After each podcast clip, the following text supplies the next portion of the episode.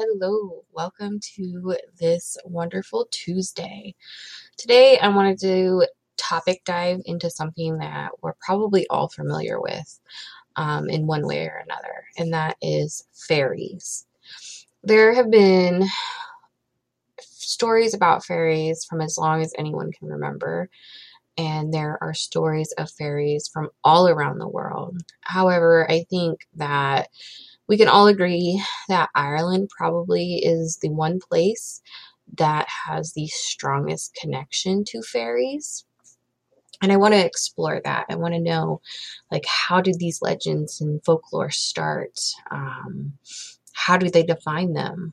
Are they good? Are they bad? Uh, and everything in between. So I hope that you enjoy this microcast of exploring Irish fairies.